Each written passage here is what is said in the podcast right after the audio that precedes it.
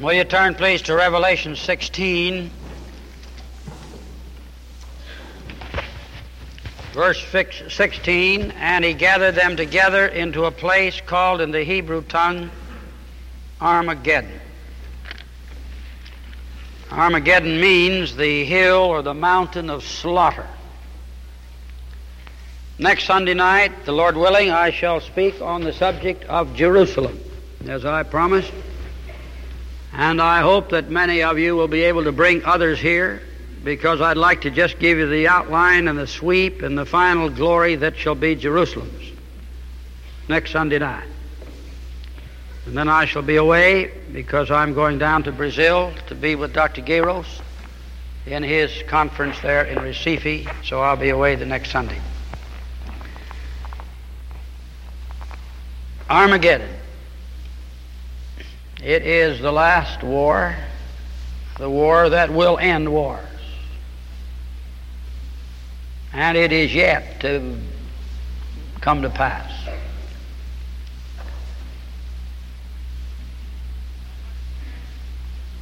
I must confess that I have a strange feeling these days, which is born of my faith.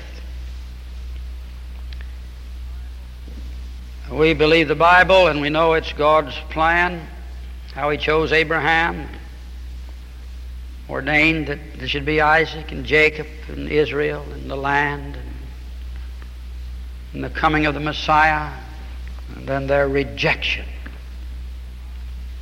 He was despised and rejected, our Savior. And then The Lord opened the door to the Gentiles, and Paul went forth, the great missionary.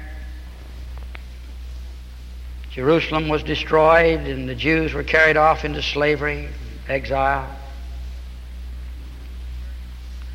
And the New Testament church has been carrying on its mission to the Gentiles, and always through the centuries there have been some Jews that have been saved, as God said they would be. There would be a remnant according to the election grace. Paul said he was a part of it as a Jew. But God said there would come an end to these things. There would be an end of it. And that these promises that God made to Israel concerning the land and concerning the city and concerning his son, Jesus Christ, would be fulfilled. And to just live in the end time. We are in the end time. In fact, I've been thinking this afternoon I'd rather be alive today than at any time in the history of the world. It's just thrilling to be alive today. It's just a marvelous thing to live today and see the challenge and see what's taking place and then see this blessed book and see the consummation here on this earth. Things are taking place. Things are heading up very rapidly to bring to pass what this book says is going to come to pass. And our Savior is the Alpha, He's the Omega, He's the beginning, He's the ending. It's all been planned out in the eternal counsels of God. And to realize that we're here at this point, at this stage, it just rejoices your soul. We believe everything that God has been pleased to tell us. The revealed things are for us. They're for us. And then for our children. But the secret things belong to the Lord our God. And we let many of these things rest because they're secret. But oh, the many things He's revealed, the many things that are here, they're ours. And they're ours to enjoy. They're ours to consider and to study and to wait for their accomplishment. And so we live. Watch, watch, watch. We're awaiting people. We're an anticipating people. We're a people who's looking for the coming of the Lord. And somehow or other, these days seem to make Christ so much more real, so much more personal, so much more a human being. He arose from the dead. He had the power to do it. He ascended up into heaven. He had the power to do it. He sits at the right hand of the Father tonight. Somewhere in this massive universe of ours is Jesus Christ tonight. He's there. And in his hand is the power that sustains the universe, the power that protects his little bride, the church. And now he's getting ready to leave that place and come back down to this earth again. And the church has always believed that he would come back visibly, personally. We'd see him. He would speak. And his voice will be like the sound of many waters. This one in whom we delight. It's so personal. It seems to be so real. And now things are shaping up to such an extent that we can stand here and with the greatest anticipation say, Lord, show me these things out of thy law. Open up these things to the Scriptures. I gave a message this morning that maybe I ought to give here. Uh, we've never given it here, of course. I just prepared it for this morning on the land grants, the land grants, the land grants. But he promised Abraham for land, and Isaac for land, and Jacob for land, and David for land. All these, they're all here. But, beloved, God has laid a basis here and has built this thing up, and now we're coming to a time when His promises to Israel as a nation, as a people, are coming to pass. They appear to be coming to pass. And then when you look at this book and you begin to, someone said to me after the sermon this morning, Dr. McIntire, my problem is fitting the things in the Bible together. Well, I think that's all our problem. We all have that problem. Some of the things in the Bible are just as clear as can be, and you don't have any trouble. But there are other things that you have a little trouble trying to put them together. I said, well, unless you they fit together nicely, don't try to force them. don't try to force them.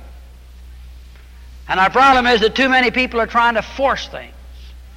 And consequently, I think in the next few months, maybe the next year or two, you're going to hear more Bible teachers out talking about Israel. And I was the first preacher in the country, got on the radio and broke this thing open and stirred a lot of these people. Now the thing's relaxed. A man said to me from, many, uh, from uh, up in Grand Rapids, Dr. McIntire, you're the first man that did it.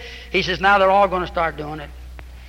And he says, You're going to hear prophetic messages, and preachers are going to mount sensational subjects, and you're going to have everything in the world straightened out here in these fundamental churches. And some preachers are going around with all kinds of sensational topics because they're forcing things just a little bit.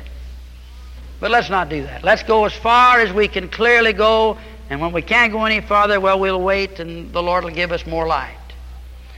But there's some things about these end days that we have plenty of light on. One of them's the Battle of Armageddon. Plenty of light on that. The battle is called, the battle is named, and the stage that's set for it. And it's a battle of Armageddon, which is to be fought there in the bad valley of Megiddo, or the Mount of Slaughter. And it is to be uh, a mighty gathering of all the nations of the world, all the forces of the world against Israel. Israel thought she was in bad condition when she had the Arabs against her plus the communists. But she hadn't started yet. Just wait till we get on down the road a little further. Just wait till this tribulation takes place. Just wait till we get into that. And beloved, it is going to be so terrible. If you think the atom bomb is a fearful thing, this tribulation, this day of wrath and the day of the Lord that's described by these prophets and what it's going to mean, what it's going to do on this earth, and what Revelation says, you better think about fleeing those days and get ready to escape those days as our Savior said. Be saved, and then you'll be caught up with the church when the time comes for us to go any moment. But this battle of Armageddon is the final great showdown. And by that time, when we get to the end of this tribulation period, you're going to have the beast, you're going to have the Antichrist, the false prophet. You're going to have the old devil with all his power manifesting himself here upon the earth. Now, will you turn to that passage in Revelation 16, to which I referred in my scripture tonight? And the Lord is telling John here about what he calls the battle of that great day of God Almighty. The battle of that great day. Verse 14. They, these uh, spirits, devils working miracles, which go forth in unto the kings of the earth and of the whole world to gather them to the battle of that great day of God Almighty. And then verse 16. And he gathered them together into a place called in the Hebrew tongue Armageddon. The whole world. And you notice verse 13. And I saw three unclean spirits like frogs come out of the mouth of the dragon, out of the mouth of the beast, out of the mouth of the false prophet. Now, the false prophet we think is the Antichrist. The dragon, of course, is Satan. If you'll turn back to the 11th chapter, turn over to the 11th chapter, the book of Revelation usually defines its terms for you. Usually gives you this story. Uh, no, turn, I guess it is the 12th chapter, verse 9. And the great dragon was cast out, that old serpent called the devil and Satan, which deceiveth the whole world. That great dragon. He is the devil, he is the serpent, he is Satan, and he is out to deceive the whole world. And one of the things that impresses me right now as we read these prophetic passages is that over and over again you find the emphasis don't you be deceived. Let no man deceive you. If you'll notice the Olivet Discourse of our Lord as it opens in Mark, uh, Matthew 24 and also Luke uh, 21, the opening of the Olivet Discourse where our Savior really opens up these uh, questions about the end time. And in the opening sentences, our Lord says, Luke 21, verse 8, Take heed that ye be not deceived, for many false Christ, for many shall come in my name. Many, many, many, many, the deception. And one of the primary concerns of a Christian right now is that he be not misled and that he be not deceived. And that's exactly what's going on with this new confession of faith. People are being deceived by it. That's exactly what's going on in our country so far as this uh, uh, uh Glassboro Summit meeting is concerned. That's exactly what's going on in this country so far as our relationships here to the United Nations are concerned. We're being deceived. Now, this passage here in Revelation says that the dragon himself, that is Satan, he will be engaged in this ministry of deception. The beast, this is the world political leader and dictator described in Revelation 13, the first one in that chapter.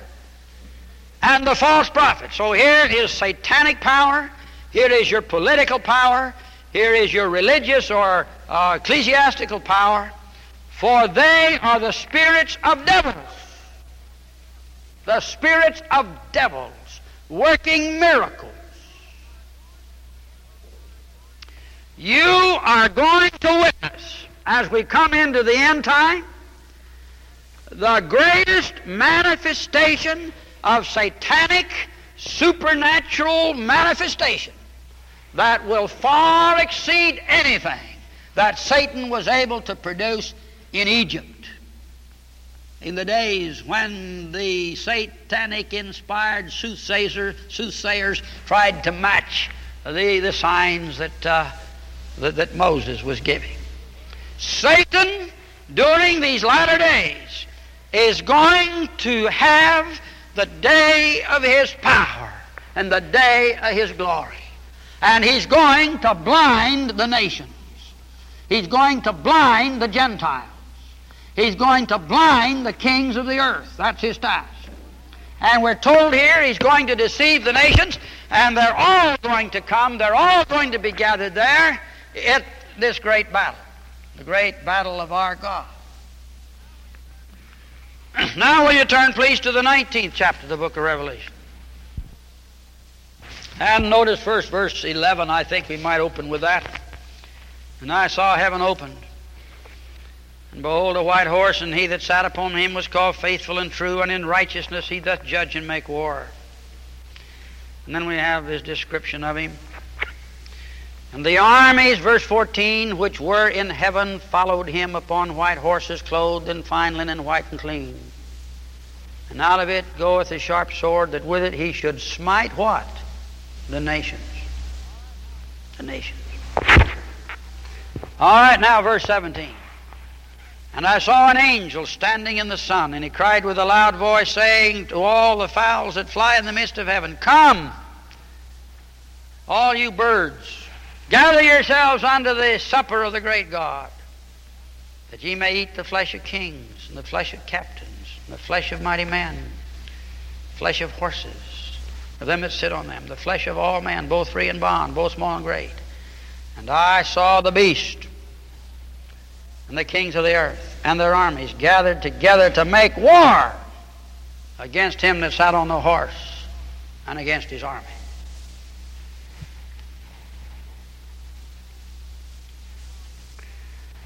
Now, at this point, you and I just have to stand here. We can't put the exact sequences of this together. It's impossible. I think it's impossible for us to say this will be at this second, this will be at that second, this will be at this second.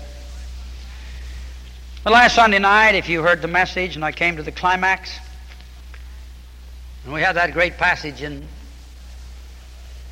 Zechariah, we had that great passage also in Romans 11, those two great passages.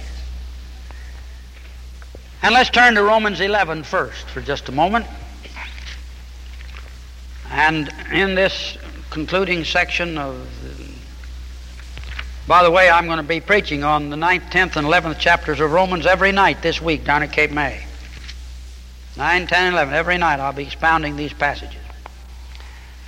But uh, this is the passage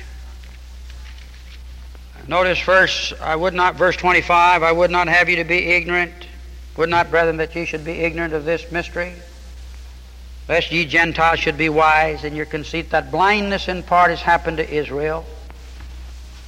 They're blind in part. There's some that see. There's some Jews that are saved.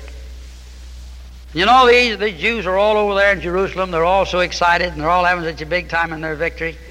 But they don't understand what's happened. They don't understand what's happened. They talk, cry out for David, and they don't understand it.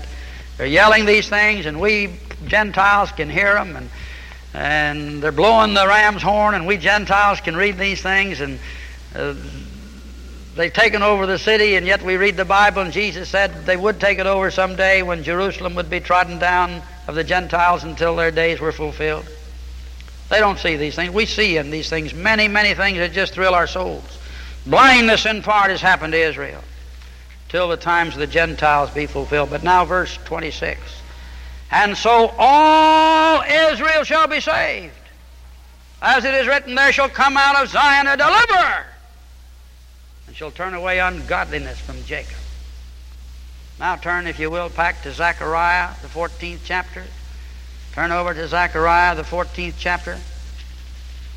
And you have this passage to which we've made reference a number of times.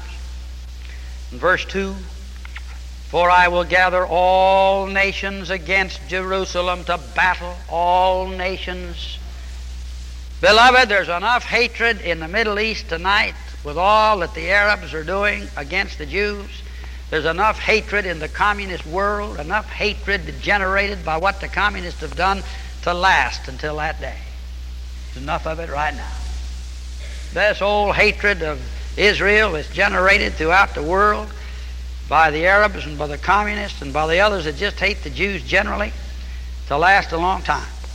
And the city shall be taken, and the houses rifled, and the women ravished, and half of the city shall go forth into captivity, and the residue of the people shall not be cut off from the city. In other words, this war is going to be raging at this time. All the nations are against it, and half of that city is going to be taken.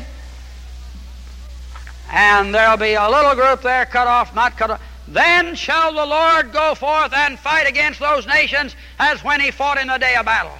And his feet shall stand in that day upon the Mount of Olives, which is before Jerusalem on the east.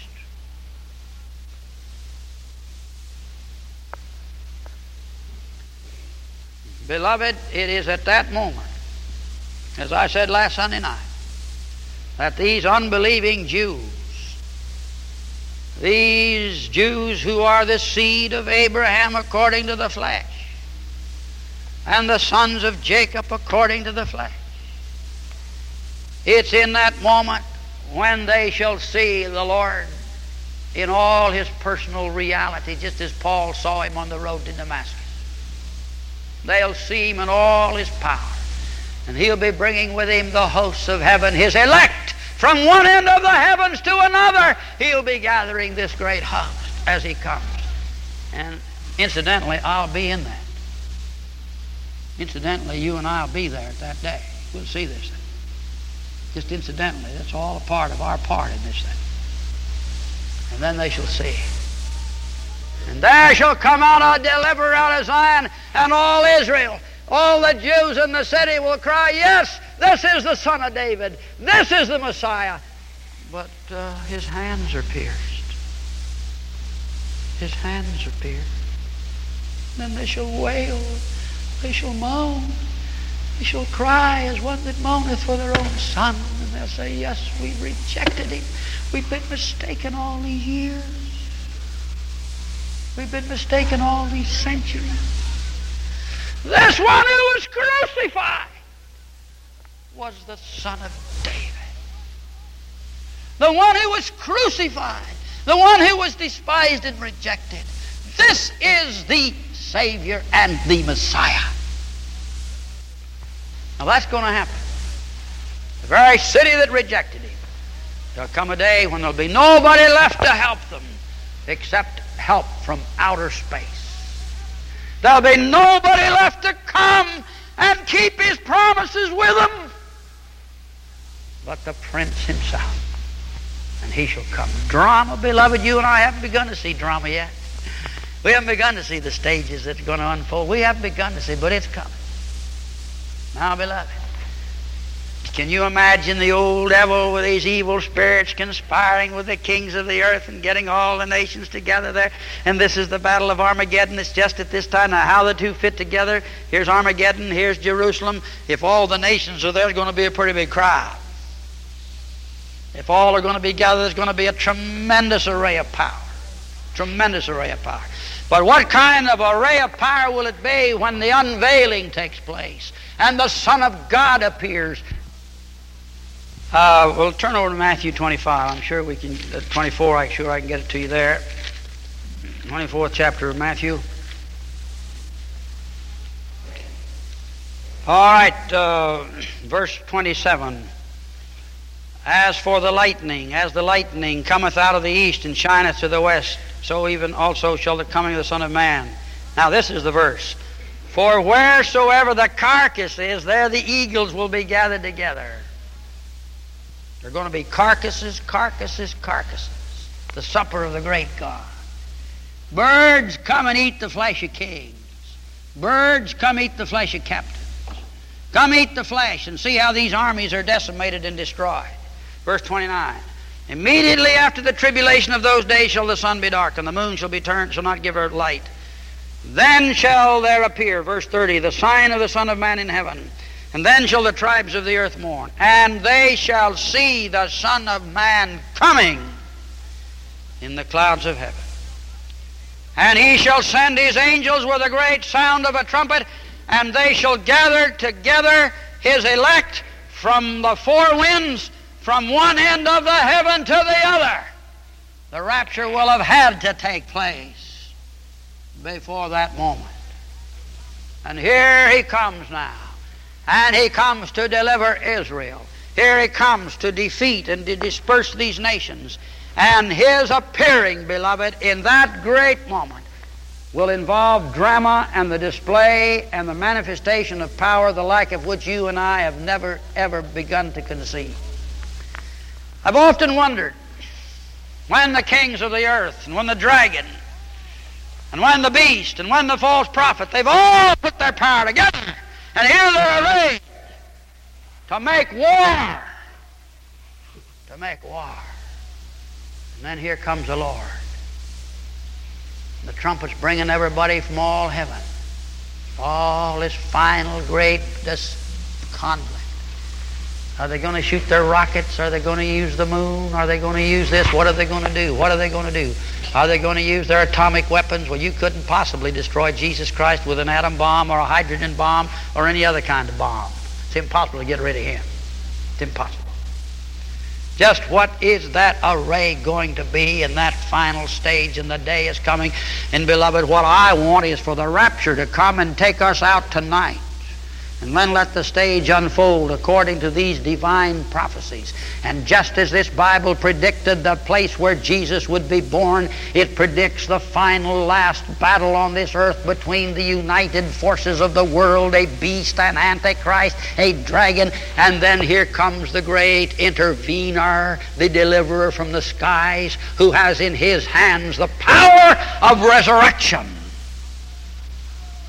And no earthly king has that. No powers of hell have such power as that. He alone possesses it. Beloved, some of these descriptions over here about the Battle of Armageddon, where it says the flesh is going to just melt off their bones and their eyes are going to drop out of their sockets. What is he going to use? What will it be like? That's the Battle of Armageddon. Where's it fought? Well, it's Megiddo, right there near Jerusalem, just a little ways over the side. Here's Jerusalem. Here's the Mount of Olives. And here comes our Savior to bring to a final great consummation the great promises he made to Abraham, to Isaac, and to Jacob. Turn, will you please, to Zechariah. Turn to this passage in Zechariah. Verse 3 Then shall the Lord go forth and fight against those nations as he fought in the day of battle. As he fought in the day of battle. God will be against all the nations that are against Israel, against Jerusalem. They shall gather against Jerusalem to battle, and the city shall be taken. Now, will you move down just a little further? And notice Verse 9 And the Lord shall be king over all the earth in that day, and there shall be one Lord, and his name one. There shall be one Lord, and his name one. He shall be king over all the earth. Jesus Christ, beloved, is the only one who can save the sinner from his sin. He's the only one who can rule in righteousness. He's the only one who can bring peace. And all this palaver about peace, peace, peace. The Pope was talking about peace again tonight. And I heard an announcement of the Pope, and he's got the same emphasis upon peace that we're going to somehow or other make the compromises and we'll get peace. It'll never come that way. The only way we can have peace right now is by the strength of, uh, of the might that uh, there is upon this earth, and our nation has it. And if our nation would assert itself, we could have some kind of peace, at least for a little while. That's the only force. But Jesus Christ will come, and when He comes and fights, delivers Israel, He's recognized, He'll be king over all the earth. We're going to see a reign of righteousness on this earth. We're going to see a millennial kingdom in which Christ will rule visibly, personally. I have no problems with that matter, beloved. He was a babe, visible person. He was a teacher, visible person. He was in Jerusalem once. Why couldn't he come back again? He was crucified. They buried him. He was raised from the dead. There's only one place in the universe where Jesus Christ was raised from the dead. It's right here. just outside the walls of Jerusalem. Of all the sacred places that ought to be sacred to the church of Christ, it should be Calvary's cross and an empty tomb. And where do you go to see that? Mars? No. Jupiter? No. Out to the ends of the universe? No. It's here on this little place where you and I are moving around tonight. And God's Son, His only Son, came down here and was born of this Virgin Mary, and He was without sin, and He met the demands of the law so that he wouldn't have to die for his own sins, and as one who was guiltless and one who was without guile and one who was perfect, he could die in our stead in our room and pay the penalty, and we could have a message to preach. And Francis Makemie preached it 200 years ago, and I'm preaching it tonight, and it's the only message that can help anybody on this earth. It's the only message that can save and deliver. It's the only message that can bring life, and that message is in this one Jesus Christ. And the day's coming when he's going to fulfill the promises that God gave to Abraham and Jacob and Isaac and David. And he will come and Jerusalem, Jerusalem will be the golden place. I'll tell you about that next Sunday night. Isn't it interesting that at just this particular time, they say the Bible's full of myths. They're afraid you might believe these things. Isn't it interesting that Satan, and don't you tell me this modernism and this apostasy and all that they're doing to destroy the faith of men is born of the dragon. That's where it came from. Satan. It's born of these evil forces to take away from the minds of men and the ears of men and the hearts of men the only message that will deliver them from death and deliver them from the awful tribulation which is to come upon the earth and to deliver them from hell. This is all satanic. Don't let anybody deceive you. And beloved, if I were you, dear people, tonight, I'd tell you I'd get next to this Bible. I'd get into a church where they're preaching it. I'd bring my children to church. And frankly, I think it's better here tonight than any place in Collingswood because it's cool here and it's hot outside. But I'd bring my children and I'd let them sit under the preaching of the gospel and I'd let them begin to study these things and their little minds and their little hearts would just open up precious. I had a precious thing happen in Cape May this weekend. There's a family been down there and they're in the Fourth Presbyterian Church in in uh, in Washington. They're getting out. Uh, they're getting out. They want a Presbyterian. They want to buy a Presbyterian church down there, and that a lot of them getting ready. That's Fig Springman's church. They where he was. They want to get out. And here are two young people, and they want to join the church, and they want to be baptized, and they were want, so they came to me and said, "We're not going to join that Fourth Presbyterian church. We wouldn't be baptized over there for anything." And I said to their parents, I said, Are you coming out? Yes, we're getting out. We're just, we're getting out. We quit giving now. We're getting out. And these little children came, these two children came, they said, Dr. McIntire, we want to be baptized. Would you baptize? I says, Yes, I'll do it. I said, You got enough sense, you got enough judgment, you got enough discernment that you wouldn't go back in the church and worship there and be baptized, and you want to be a Bible Presbyterian? Oh, yes, we're going to be Bible Presbyterian. So I called the elders together down there we had. We met with them, heard their testimony, and I baptized those two young people this morning. I got one of the greatest thrills out of it. And some of you people are got kids that have got more discernment than you have. Some of you parents have got honest children. They're just as honest as they can be. And they read this and look at the Lord and they say, I can't do that, and they don't do it. But you people aren't that honest. You read this and you look at the Lord and you say, Lord, give me time. That's the trouble with you people. You're just not honest with the Lord. You read this, you look at the Lord, you say, Lord, not now. Give me time. But the young young girl looks at it, she says, That's right. Lord, that's right. This is bad. Lord, I don't need any time. Here I am. I'm honest. And there's a basic dishonesty in the conduct of a great many of you Christian people when you won't face up to these issues now. There's a trifling with God and a trifling with your own rewards at the hands of the living God. And beloved, I tell you tonight, it would be a fearful thing for the Lord to come tonight and leave some of you people here to go through this tribulation. It would be an awful thing. And furthermore, if the Lord came tonight you really would be in a fix to face Him in the apostasy and be in fellowship with it. How can you go with clean hands into the presence of the Lord Jesus Christ when you're yoked up with that which Satan has produced in our day? Unbelief in the house of God. Unbelief in the house of God. And oh, beloved, I was preaching down there by that Makemie Monument this afternoon, and the Lord sent us a cool breeze in there, and I saw that wonderful crowd. We had a marvelous crowd, and I saw the Spirit, and I said, Oh, Lord, won't you send your Spirit on some preachers today?